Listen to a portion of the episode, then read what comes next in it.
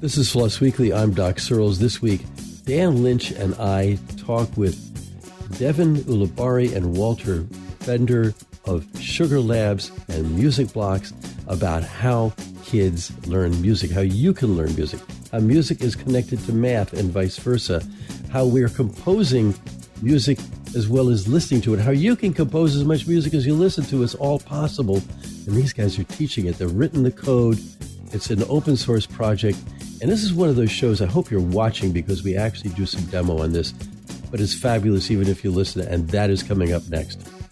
Once again, time for the Twit Audience Survey. The annual survey helps us understand you so we can make your listening experience even better. It only takes a couple of minutes, but it sure helps us out a lot. Completely optional, but if you could, please go to twit.tv slash survey 23. That's twit.tv slash survey 23. You have till the end of the month, but if you would do me a favor and do it today, I can stop mentioning it. twit.tv slash survey 23 and thanks in advance. Podcasts you love. From people you trust. This, is twit. This is floss weekly episode 714 recorded wednesday january 11th 2023 sugar labs and music blocks this episode of Floss Weekly is brought to you by Barracuda. Barracuda has identified 13 types of email threats and how cyber criminals use them every day. Phishing, conversation hacking, ransomware, plus 10 more tricks cyber criminals use to steal money from your company or personal information from your employees and customers. Get your free ebook at barracuda.com slash twit and by ACI Learning. Respected companies and government agencies around the globe turn to ACI Learning year after year to help them maintain their competitive edge. Supporting organizations across audit, IT, and cybersecurity readiness, ACI Learning keeps your team at the top of its game. Visit acilearning.com to learn more.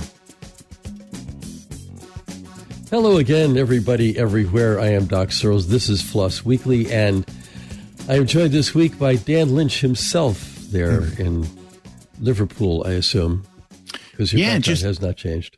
no, it hasn't. No, uh, just outside Liverpool in England. Yeah. Hey, Doc, good to be back. Uh, happy New Year to everyone. It's the oh, first oh, yeah. time I've had a chance to. I know it feels too late to be saying Happy New Year, Happy New Year now, but first chance I've had uh, this year. So Happy New Year to everyone watching and listening.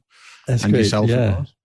Yeah, it's same, same here. Um, we're one twentieth into the year already, I think. But I know, um, I'm here in, in Santa Barbara. My office is Santa Barbara, and uh, and uh, we have had torrential, interesting rains. Um, I just blogged about it. If you go to searls.com, doc.searls.com, you'll see what I blogged about it.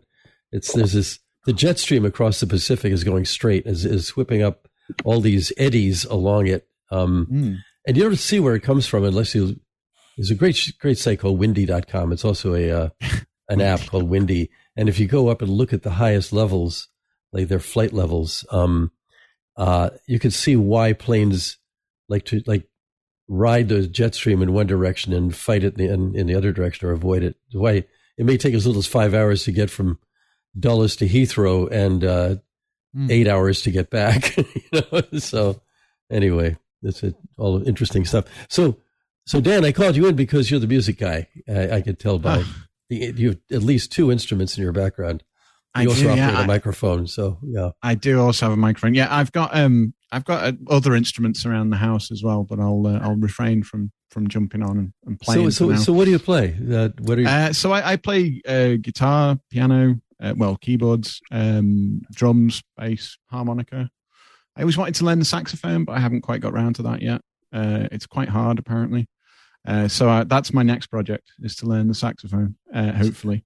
But yeah, I, I did go to. I shouldn't say all this stuff because I'll look really stupid late when I ask bad questions. But I I went to music college many years ago after I left school, um, so I uh, I wouldn't say I, am I'm not classically trained. I went to like a rock college. That sounds cool. It sounds cooler cooler than it probably was. Uh, but yeah, I went and did a and did a, a course there where we did stuff like recording, uh, performance, technology, uh, all that kind of stuff. So yeah, so I ended up getting a diploma in rock and pop music. Would you believe? So, wow, yeah.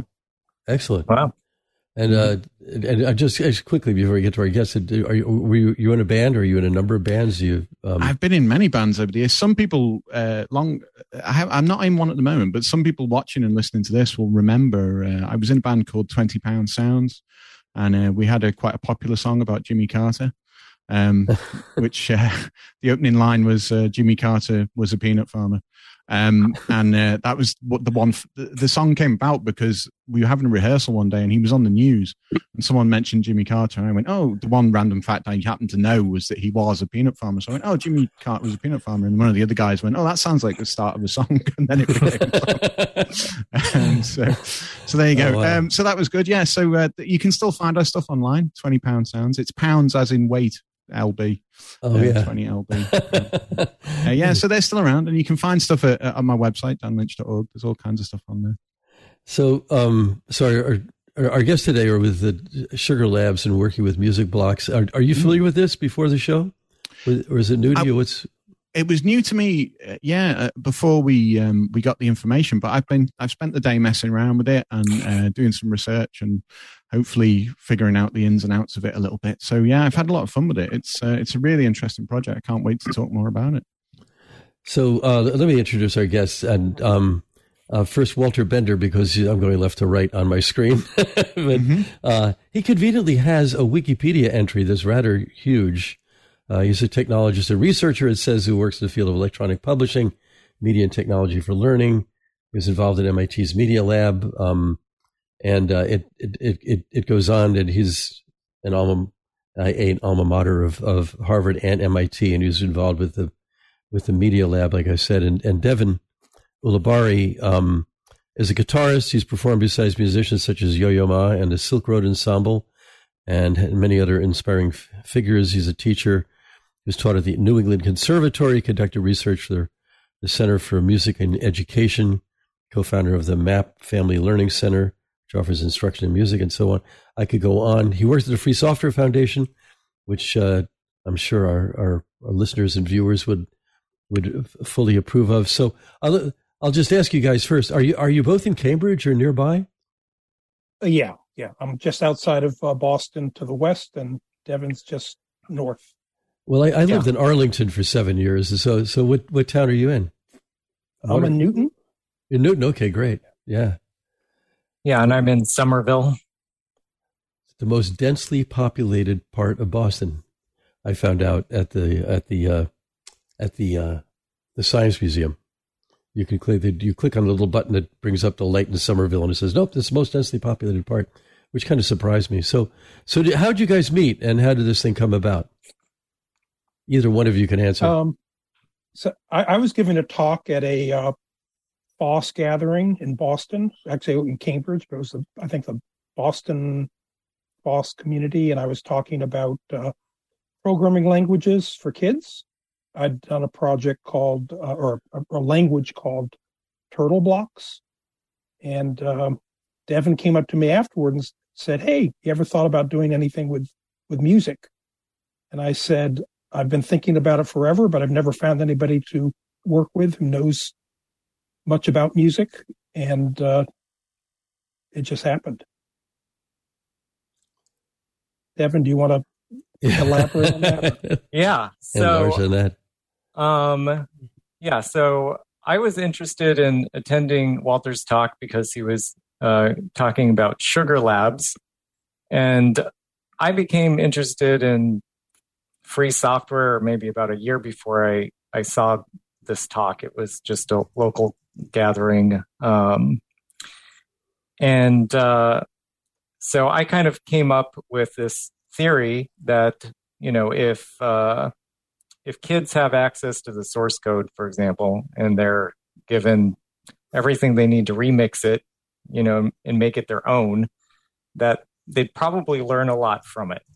So uh, um, when I saw that Walter Bender was giving this talk on uh, Sugar Labs, you know, the operating system, Sugar Labs operating system, and one laptop per child, I was like, well, this is amazing. I want to hear more about this. Um, and uh, I didn't know at the time that you know he'd be interested in hearing from a musician, but um, apparently so. Um, and uh, you know, I'll admit when we started working together, I didn't know what we were inevitably going to create. Um, I I came up with some designs which are radically different from anything that we have today. Um, but uh, you know, fast forward um, what seven or so years later to today, um, we created a visual programming language for music. Just oh. one one little aside to what Devin just said, just because uh, I'm proud of this fact. Fifty percent of the patches in Sugar came from kids. Oh wow! So we actually really put a lot of thought into having the kids be contributors, and it worked. Yeah, that's huge.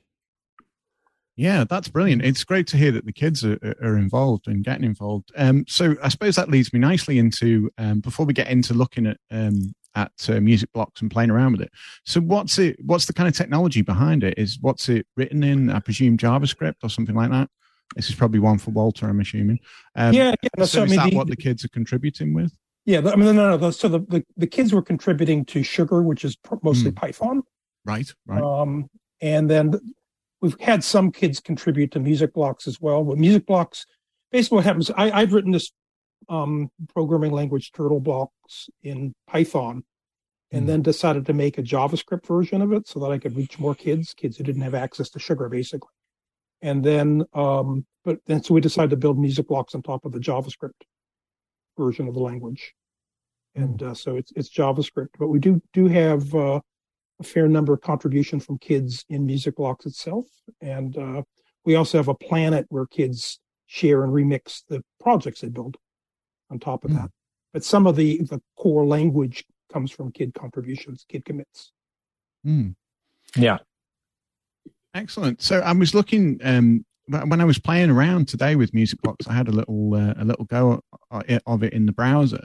Um, it immediately the the visual of it or the kind of uh, metaphor, or whatever you want to call it, of the visual programming language made me think a bit of something like Scratch, um, which is MIT related as well. Obviously, right, right. long history at MIT. Is there any? Uh, yeah, I mean, inspiration so, in any way? I would say, in in terms of like the family tree of these kinds of programming languages, mm. um, Music Blocks is like a second cousin to Scratch. They mm-hmm. both came from the same hierarchy, but there's actually there there there are a few different things that are quite different about music blocks than than Scratch. Um, some of them are, are, are little details that are just my pet peeves. Um, you know about infix versus prefix and things like that. But um, music blocks is really about at its at its heart the the the at the core of music blocks is a musical concept called the note. So everything builds from that, as opposed to you know, talking to a synthesizer as sort of something you tack onto the language. The concept of a note is inherent in the language. And so by, by a note, basically what we're talking about is a, a temporal quanta that you can position anywhere and then mm-hmm. pack things in. So typically you pack pitches into a note. So mm-hmm. you'd say, I want to play a quarter note at, you know, of, you know, C or, you know, at this time that that's sort of the but that that but I could put graphics in there or I could put multiple pitches or anything I want inside of a note. So we've got sort of this holder that we can drop things into. Um, so it's really a very different way of thinking about the, the underlying data structures that the kids are manipulating. And then the other thing is that, um, and I could get that far without Devin, but with Devin, on top of that, we've layered all these musical concepts that are part of the language. So, for example, um, something really quite simple, you can, you know, you can define a, a key and a mode in music blocks and then stay in that key and mode. So you can talk about not just give me the next note in terms of hertz or something, but you can say, you know, take uh, three scalar steps or transpose this way or that way or invert or, you know, there's all, all these concepts that are fundamental to music that are part of the language itself. Hmm.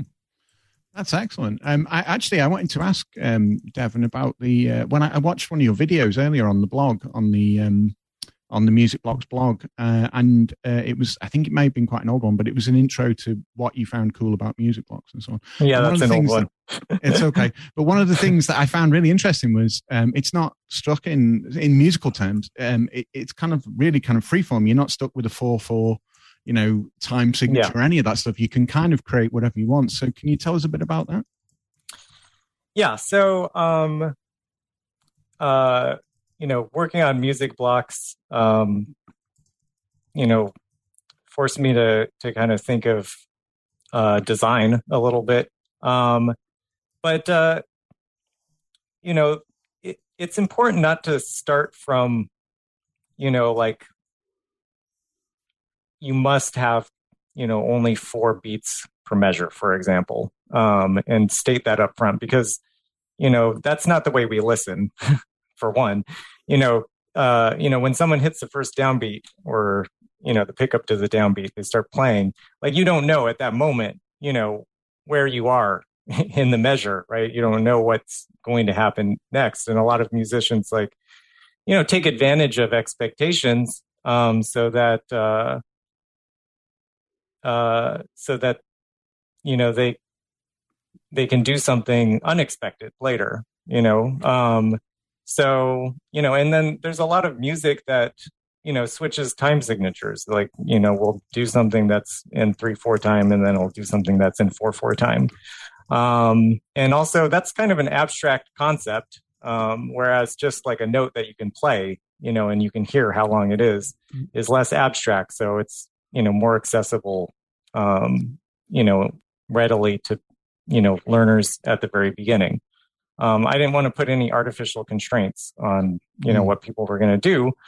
Um, also, you know, so like if you look at, you know, music, like sheet music, you've got, yeah, you've got bar lines and they're like kind of in your face. You know, it's like, oh my gosh, there's like a bar line, there's like something there. Mm. But, uh, you know, when you're listening to something, there's no bar line. There's, you know, you don't hear the bar line. I mean, you construct the bar line in your mind. You say like, oh, I, I hear things are repeating. Like every you know three beats i hear something's repeating. There therefore this is in three four time. I hear something important repeating every four beats therefore it must be in four four time. Um, you know nothing you know like when you're performing something you don't like necessarily like do something like at the bar line. It's it's a measure for a reason. Like it measures time. It's uh it's not like a a thing that you perform. So yeah that was that's one of the reasons you know that it's like that. But that being said, um, there is a block in music blocks where you can state, you know, that you're in three four time or four four time or five eight time or five sixteen time, you know, like whatever you want. And then you can say things like, okay, so on beats one and two, you know, do this thing, you know, play the kick drum, you know, or, you know, do X, Y, and Z. Um, but uh, you know, I think for for people listening and watching, maybe they they will, you know, want to want to see uh, and hear, you know, some of what that is to get a better uh, sense of yeah. Yeah, yeah. of what we're talking about. But uh, mm-hmm. you know, yeah, it is. It's freeform because, like, an instrument, for example, is freeform. Like, it doesn't have like measures or bar lines or anything. And music mm-hmm. blocks, you know, in its essence, is an instrument. Mm-hmm. I'm thinking it might be popular for jazz. I don't know, or something like freeform jazz. I don't know. Um, uh, so uh, one of the things that was interesting was because you haven't got, as you said, there's no constraints, and you're you're kind of teaching music and, and programming to kids. Um, is that good? Because good for that because I, kids often don't have the concept of what the structure should I, be, and they come up with really inventive with, things. With there's no constraints, I, I, think there actually are constraints. Okay, okay. now you mm-hmm. can bend those constraints any way you want. You don't have mm-hmm. to stay in the lane, but the lanes are there to give you sort of a, a, a point of departure as opposed to saying you have to do it. We don't sort of have the kids assume the position, but we actually let the kids work with musical concepts and then start to shape those concepts. So we have, for example, you know, when you start off music blocks by default, you get, you know, sort of a Western, you know, piano tuning, 12 equal temperament tuning, but you can change the temperament. Okay, you can do any kind of, you can define your own temperament or choose from a number of, of historical temperaments. Mm-hmm. So the idea is temperament is this musical concept that's really well ground into most music, not all music, but most music. And so we give the kids that framework. They don't need to stay in that framework, but we give that framework because that framework is really a powerful way. Again, as Devin was talking about this idea in music of, of expectation and violation of expectation. Having these frameworks gives you the expectation and then you can tweak it and play with it and go off in your own direction. But the, the frameworks are there. And I think that's actually a really important part of music blocks is that it's not just, it's not just raw hertz. It's mm-hmm. the, the, this framework that you can work from and, and, and yeah. Yeah, it's. I, I, want to dig down a little further on on on how how it's being used in the world, but first I have to let our listeners and viewers know that this episode of Floss Weekly is brought to you by Barracuda. In a recent email trends survey, forty three percent of respondents said they have been victims of spearphishing attacks, but only twenty three percent said they have dedicated spearphishing protection. How are you going to keep your email secure? Well, Barracuda has identified 13 types of email threats and how cyber criminals use them every day. Phishing, conversation hacking, ransomware, plus 10 more tricks cyber criminals use to steal money from your company or your personal information from your employees and customers. Are you protected against all 13 types? Email cybercrime is becoming more sophisticated and attacks are more difficult to prevent Attacks use social engineering, including urgency and fear, to prey on victims. Social engineering attacks, including spear phishing and business email compromise, cost businesses an average of $130,000 per incident.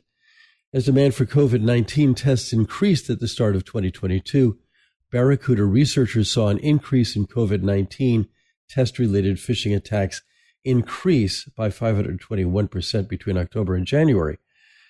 As public interest rises, for example, in cryptocurrency, the opportunity for attacks becomes ripe as the price of Bitcoin increased by almost 400% between October 2020 and April 2021. Barracuda Research also found that impersonation attacks grew 192% in the same period.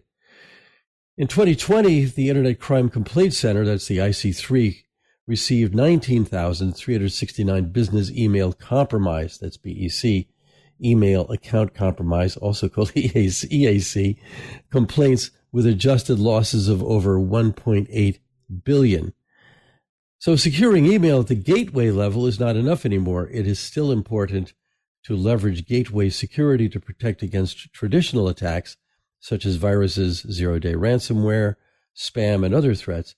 But your gateway is defenseless against targeted attacks. Protection at the inbox level, including AI and machine learning, is necessary to detect and stop the most sophisticated threats. Get a free copy of the Barracuda Report 13 email threat types to know about right now, and you'll see how the cyber criminals are getting more and more sophisticated every day, and how you can build the best protection for your business, data, and people with Barracuda. Find out about the 13 email threat types you need to know and about how Barracuda can provide complete email protection for your teams, your customers, and your reputation. Get your free ebook at barracuda.com slash twit. That's barracuda.com slash twit.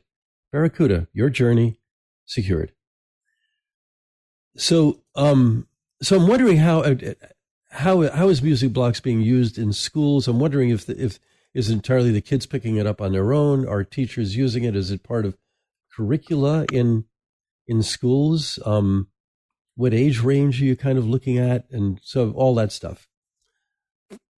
Um, so it's uh, a mix.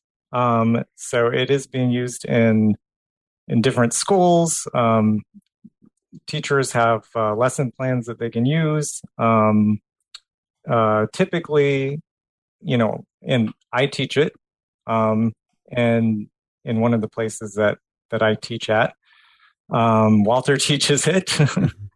Um, uh, so the youngest group is uh, like six and seven years old that I've mm. worked with.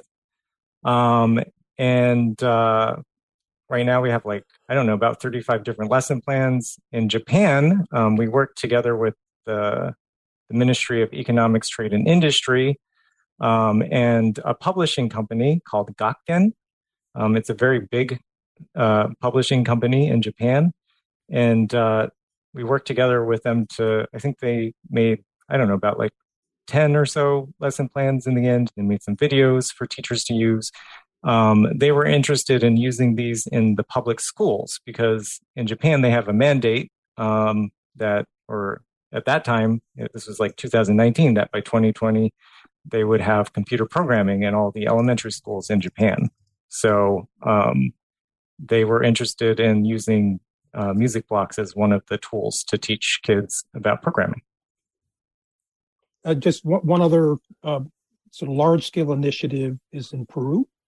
So during uh, COVID, the Ministry of Education in Peru distributed Android tablets with music blocks on it, and we actually we translated uh, music blocks into Aymara and Quechua, which are two of the the big indigenous languages in Peru, because these tablets were all going out into uh, rural parts of the country. So it's uh, got a pretty widespread distribution in in Peru, um, and then it's just sort of hit and miss beyond that all over all over the world. Is it is it spreading? I'm, I'm you've already mentioned Japan and Peru and two additional um, languages within within uh, uh, within Peru. Are, are p- people picking it up at random? Do you evangelize this at all, um, or do you just kind of like deal with demand as it shows up? Well, we're we're evangelizing right now. Good job. yeah, no, I mean, you know, we're not aggressive marketers. It's just not in our DNA for whatever reason. Yeah. But you know, we certainly we're we, we're doing this because we want kids to use it and learn from it, and we we believe in it. And uh, it's got, I mean, a lot of the pedagogy behind music blocks comes from um, work that I'd been doing at MIT for decades uh, in collaboration with people like Marvin Minsky and Seymour Papert. So it's not new in terms of pedagogy. Um, Devin and I uh, participate in a, a, community called Constructionism, which is uh, sort of a, a, basically the Seymour Papert School of Learning uh, that mm. sort of outlives him. So uh, we're, we're trying to get these ideas out into the world, and uh, yeah, any help that the audience can give us towards that end, that'd be great. But it is you know it's free and open. It's you know we we encourage people to use it modify it remix it do whatever is going to get the job done for them. Yeah and uh you know on a weekly basis i i meet with uh and a teacher um or you know a few teachers um and uh, i instruct them you know and give them feedback on their lesson plans. So we have teachers making their own lesson plans. Um, and, uh, you know, um, sometimes they just need like a little bit of help. Um, and, uh, you know, one in particular is doing a great job uh, creating some new lesson plans. You know, like really the sky's the limit. Um, and then also, um, you know, there's some projects on music blocks, and we can show you in a second, um, such as like I've got this virtual whiteboard.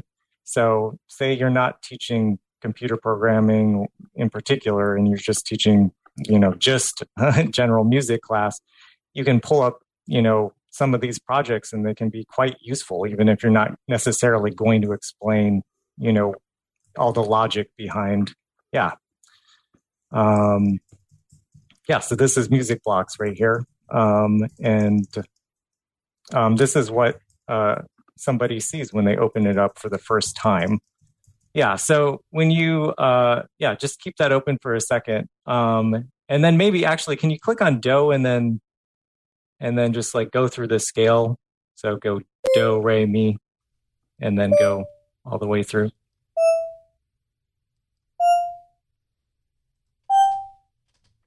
Hmm.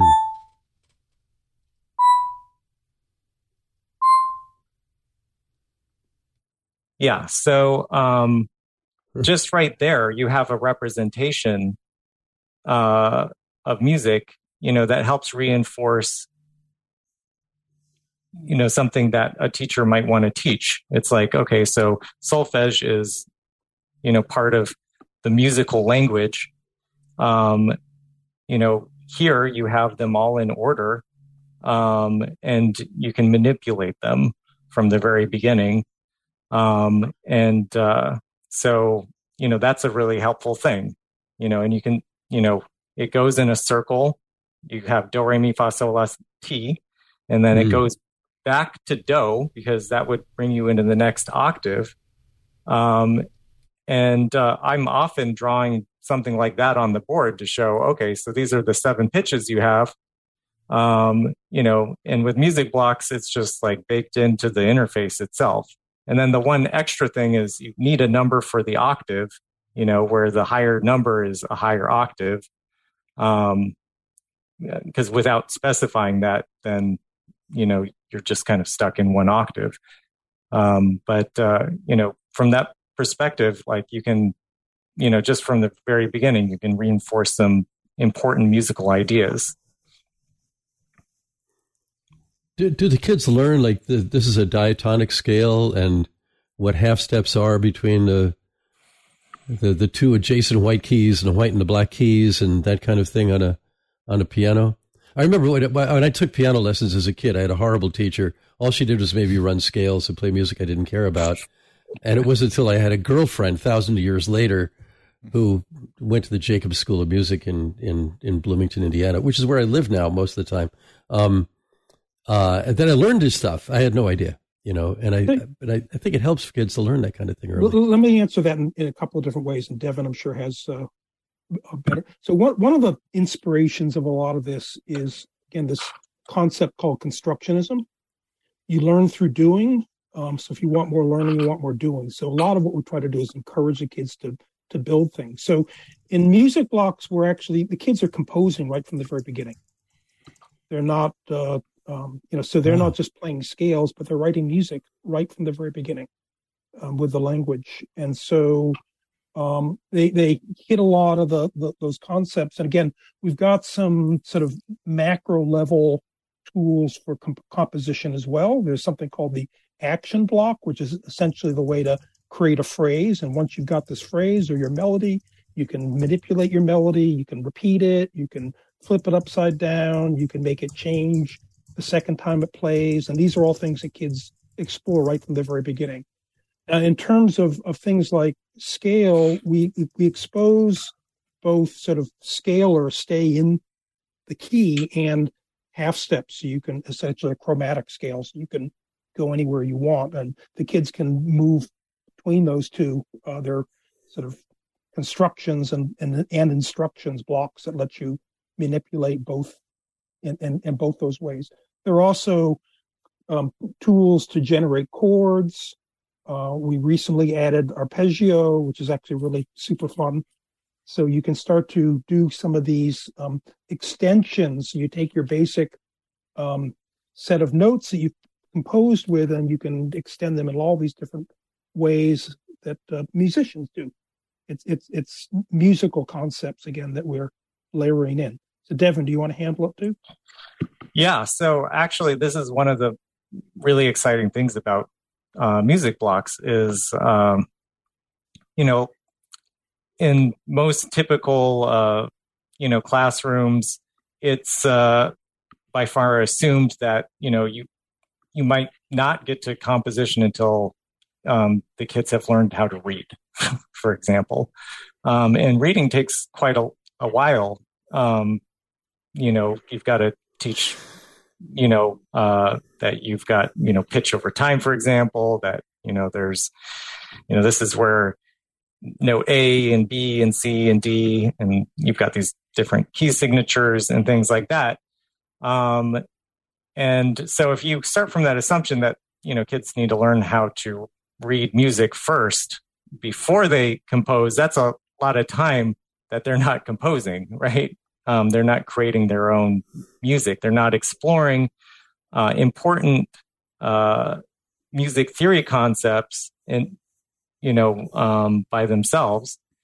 But uh, you know, with this tool, it's like from the very beginning, um, it puts uh, all of those music theory concepts, like Walter said, there's, you know, scalar versus chromatic or semitone. Um, you know, uh, the different kinds of note values, um, the different kinds of keys, the different kinds of intervals, the different kinds of chords.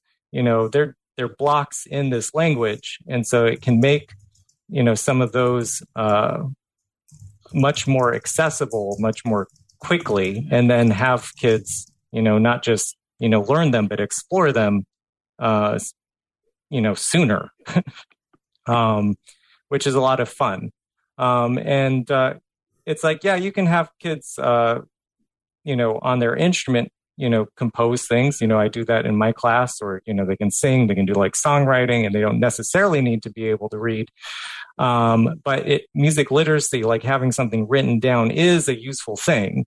You know, and I would argue that what you have with music blocks is you have a way to express, you know, to write down your ideas. And in fact, uh, we haven't shown you this yet, but uh, anything that you make in music blocks you can export as Lily, LilyPond code, right? And then you can uh, use the LilyPond code to generate sheet music. So you can like turn turn it full circle, um, and you know have the kids compose something, export it as LilyPond, generate a PDF, and then you know bring them to the piano or the guitar or whatever instrument they're learning and say, okay, you compose this on music blocks, and now you know let's perform it. And that can be a really powerful thing for for kids that are learning because then they're motivated. It's like i wrote this. I now i got to play what i wrote.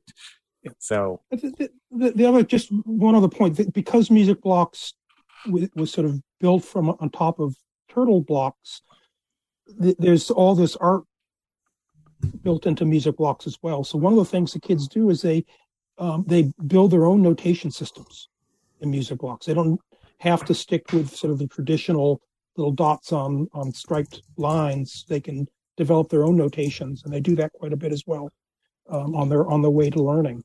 So there's not it's not one fixed thing.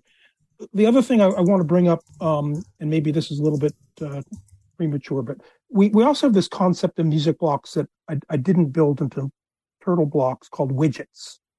And what a widget is, is it's sort of a little idealite. It's this I want to explore this one little concept of music. We've got dozens of widgets that explore dozens of little concepts. So, for example, there's a widget that lets you explore rhythm, and you pop it open, and you basically have a drum machine that you can manipulate.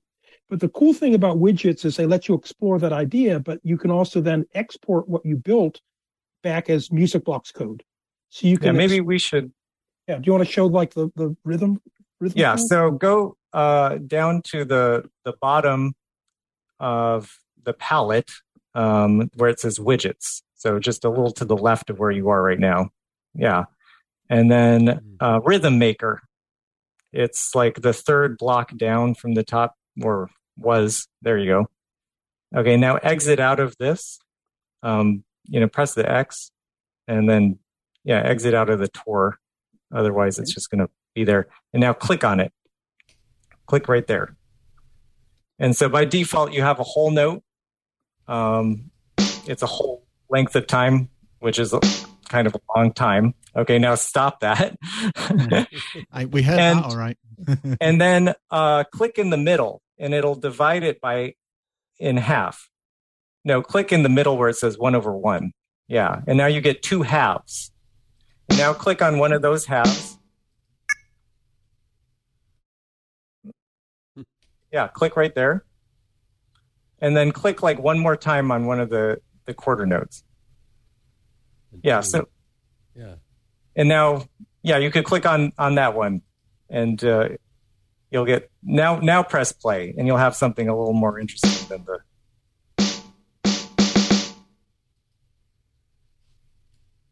So it's still whole note, right? It's going to fit in a full measure of 4 4. We were talking about meters yeah. at the very beginning. Um, anything that you do, by the way, is going to fit into 4 4. Um, uh, but, uh, you know, mm-hmm. And then uh, can you can you not make it full screen because I can't see the whole thing, and I'm not sure if others can either. And then um, once you have that, then press uh, one of the the ones in the left where it has a down arrow under the play in within the rhythm maker, and that will save it as code. Yeah, that's fine. Oh, that's cool. So now you've got a drum machine. You know, you're a drum machine, and that I, I love how this. Um, by the way, this is probably the first show we have where I highly, highly recommend, even if you're listening right now, go look at the video version. yes.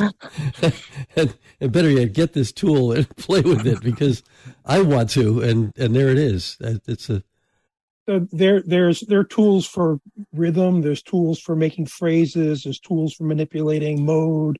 There's tools for manipulating temperament. There's tools for designing chords and I mean, all all different types of tools built in. And um, the other thing is, so the tools all have share some attributes. So one of them is that they all when all export code. So whatever you design in your tool or you're exploring this idea, you can ex- use to export code for your pro- project.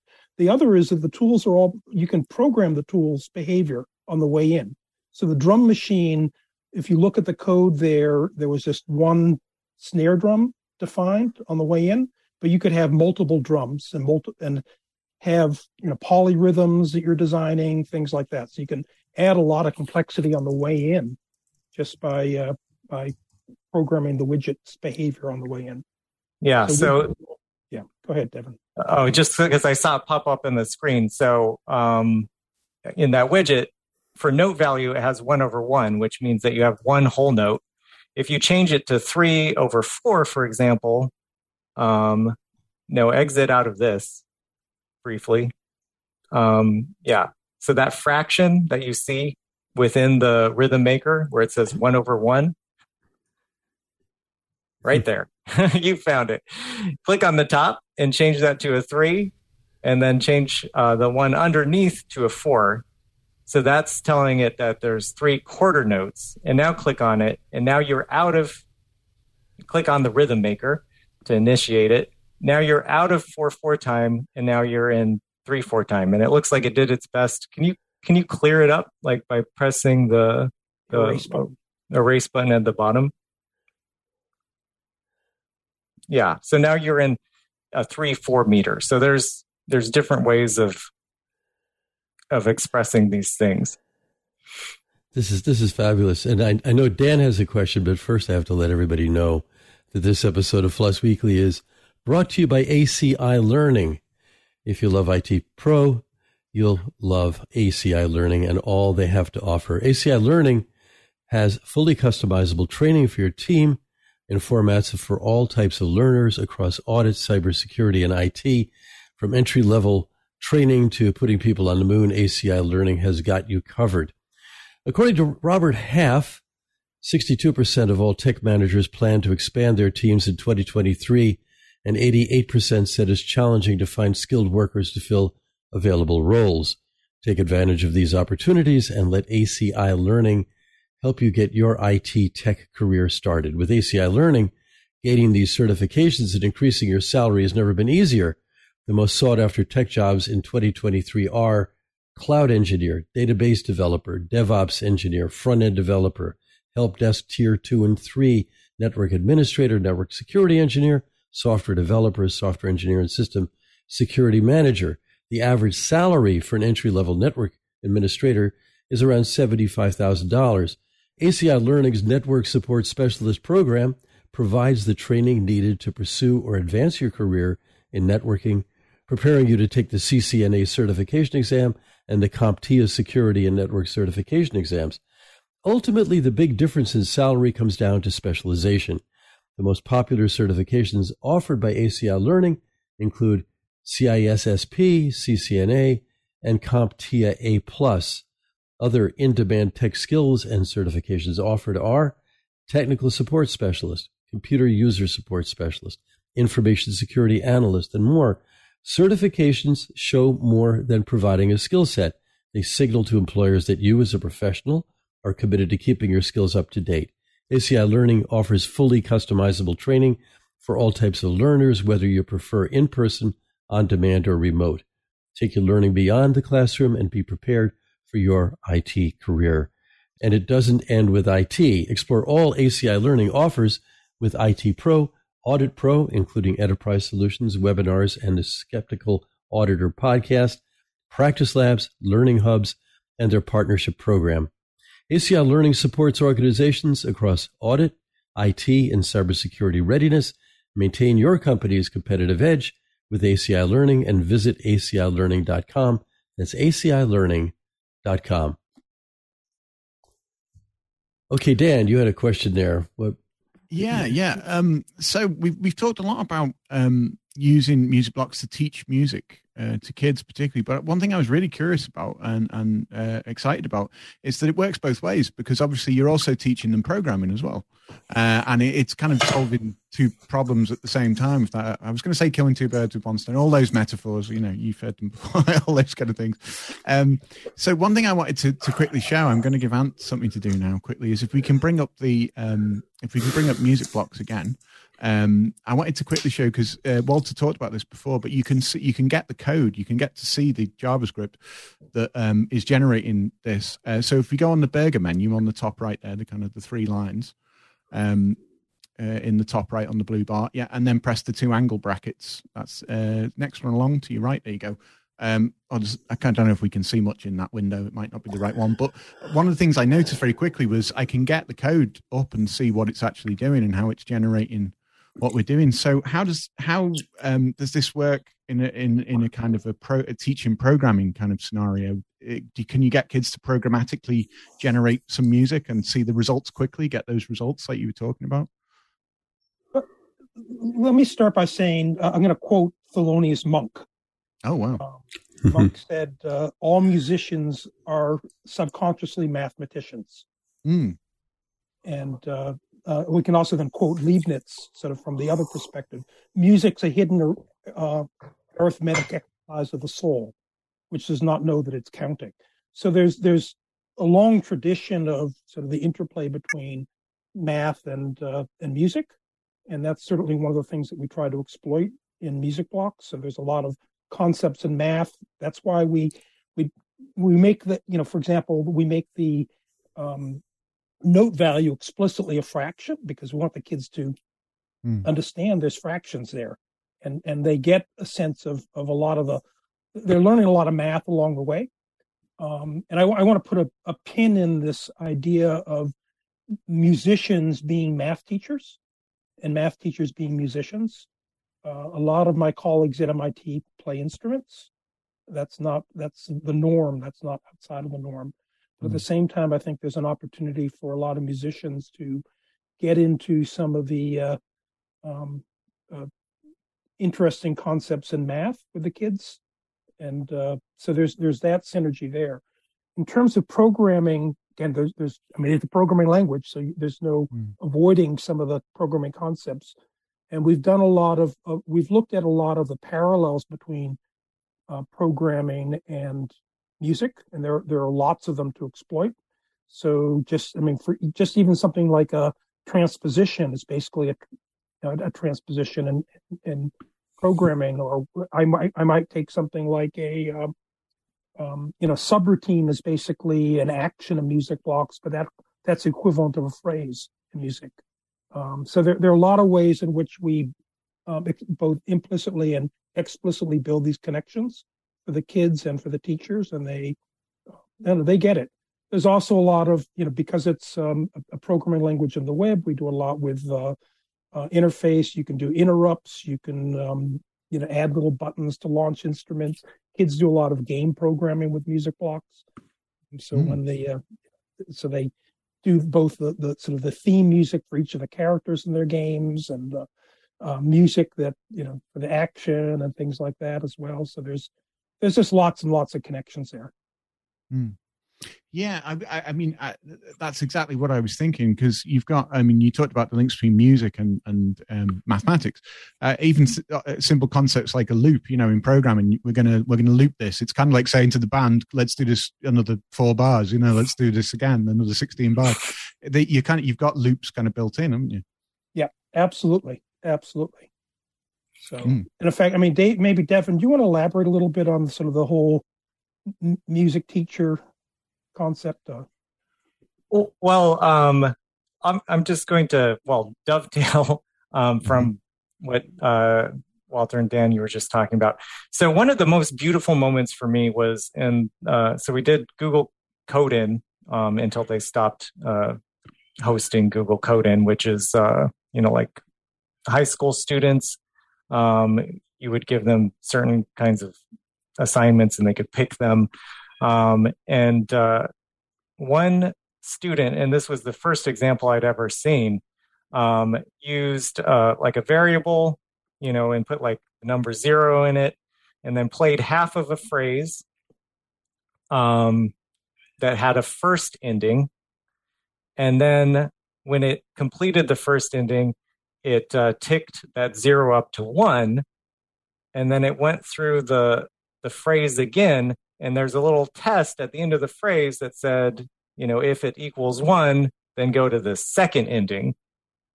And my mind was blown when I saw this because I was like, this so beautifully and elegantly expresses like what I think as I'm performing. You know, like in my mind, I have to keep track. You know, um, I'm playing a phrase. Am I, you know, have I played it once yet? you know, or, you know, if I have, then I've got to play it again, but go to the second ending. So there's this, there's like these computational ideas that are inherent in music. Um, mm-hmm. and, you know, uh, language like music blocks helps you kind of like mine those ideas, um, and express them in a new way, which, you know, and, and so like what Walter was saying about, you know, having, uh, musicians teach math. Well, music blocks also helps them teach, uh, programming too. And we've had, um, some music teachers that th- this was definitely the first time that they've even touched like a programming language, and this was, um, you know, certainly out of their uh, comfort zone um, to teach with music blocks. And we asked them like, you know, teach with music blocks. Go ahead and and, and do this. Um, and uh, you know, once they got over the the first you know few um, you know hurdles, you know, they they really get it and they love it and they can see how you know these uh, musical ideas um, are really well expressed with computation.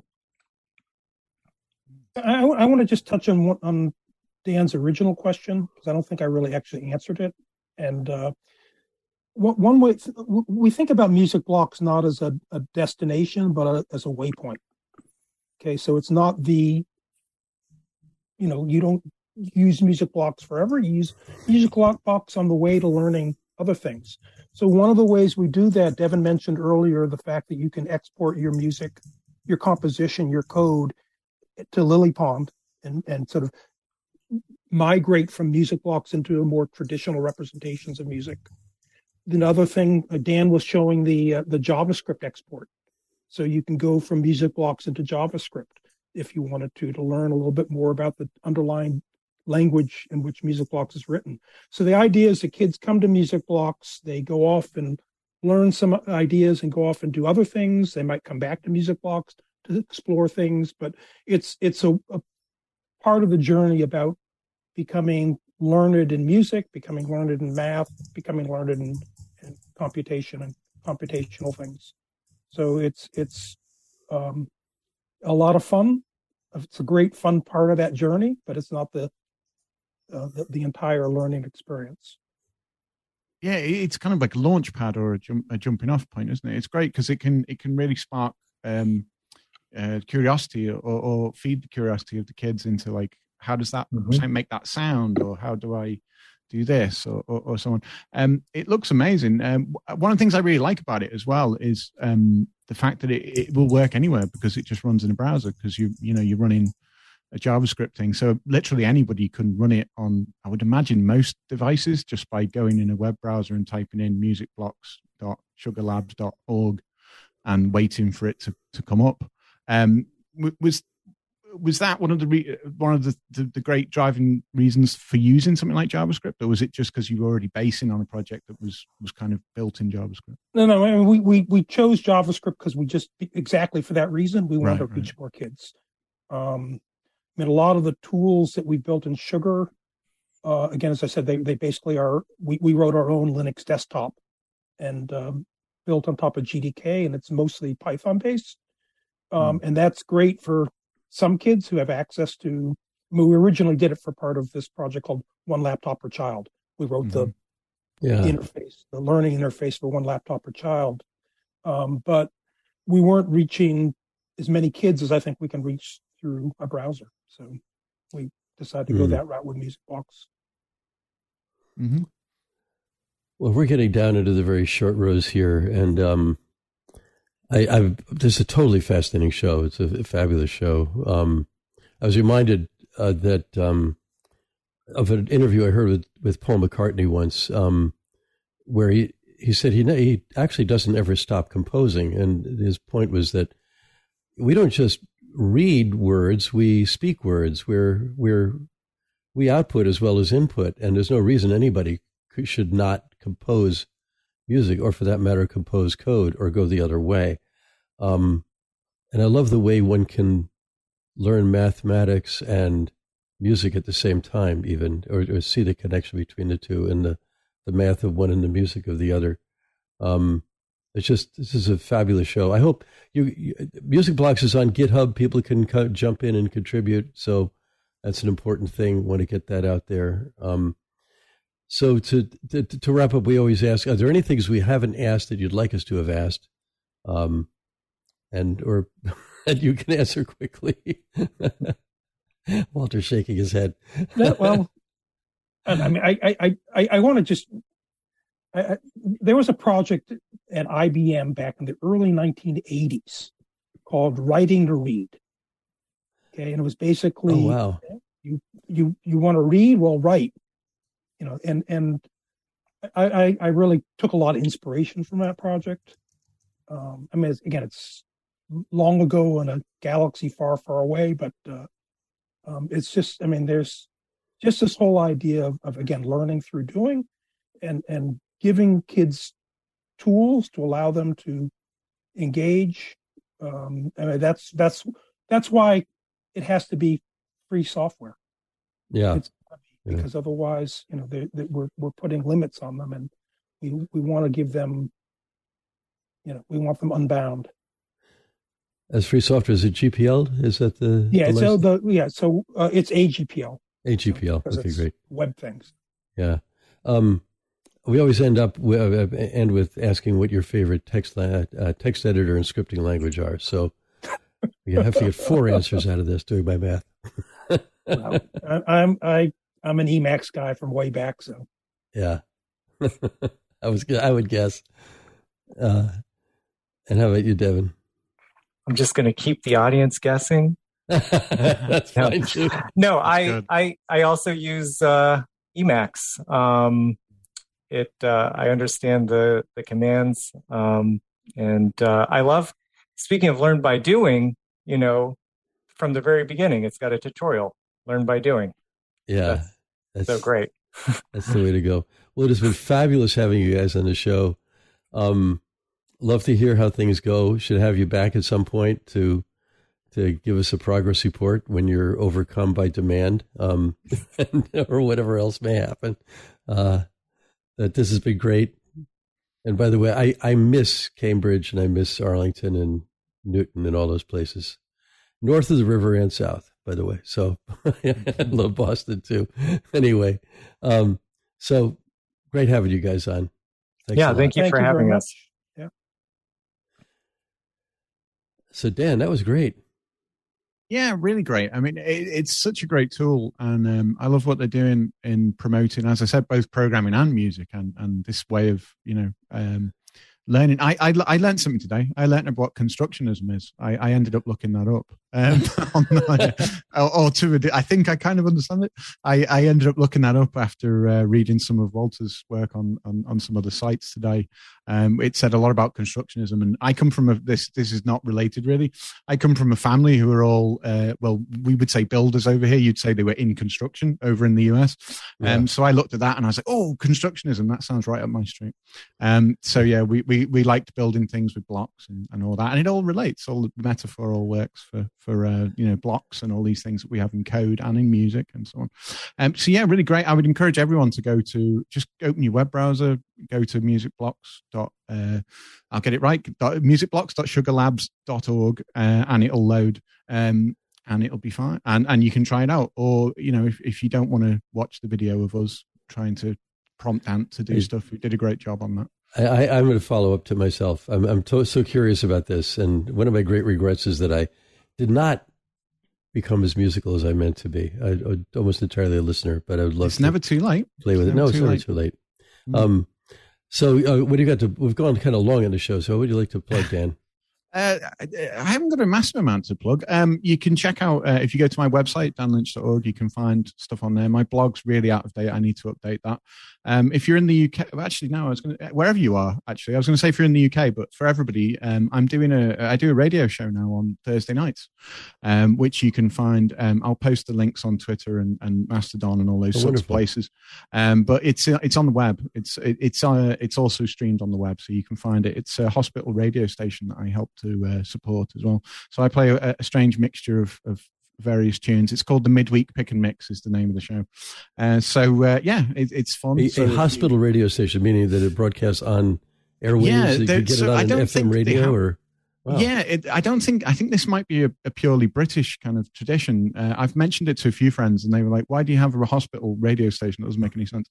But um, it goes back in history over here for some reason. Um, one of the things that, that they decided would be great for people in hospitals, which you know they're sitting around, they want entertainment, they want information, they want all that kind of stuff, is to have radio stations in hospitals. Um, wow. Uh, yeah, so a lot of the kind of famous radio DJs and stuff over here started on hospital radio, and we still have hospital radio stations. I'm so an radio uh, guy, I, and I never heard of it, so this is interesting to me. Yeah, so. I don't think they do it in, in other countries. I don't know why. but there you go. So yeah, we get to we get to play requests for people in in the wards and and various things. Um, I like to make silly jokes, like I, will play, you know, I'll say this one's for everyone in the radiology department. This is Blondie with Atomic, or or something like that. You know, that's not a great yeah. joke. I'll, I I do have some better ones, I promise. Um, than that. Um, so yeah, you can check that out. It's uh, Arrow Sound. Is the Arrow Sound, as in you know, arrow as in an arrow from a a bow. Uh, Arrow Sound is the name of the station. If you search Arrow Sound Hospital Radio, you'll find it. We'll get that in the show notes too.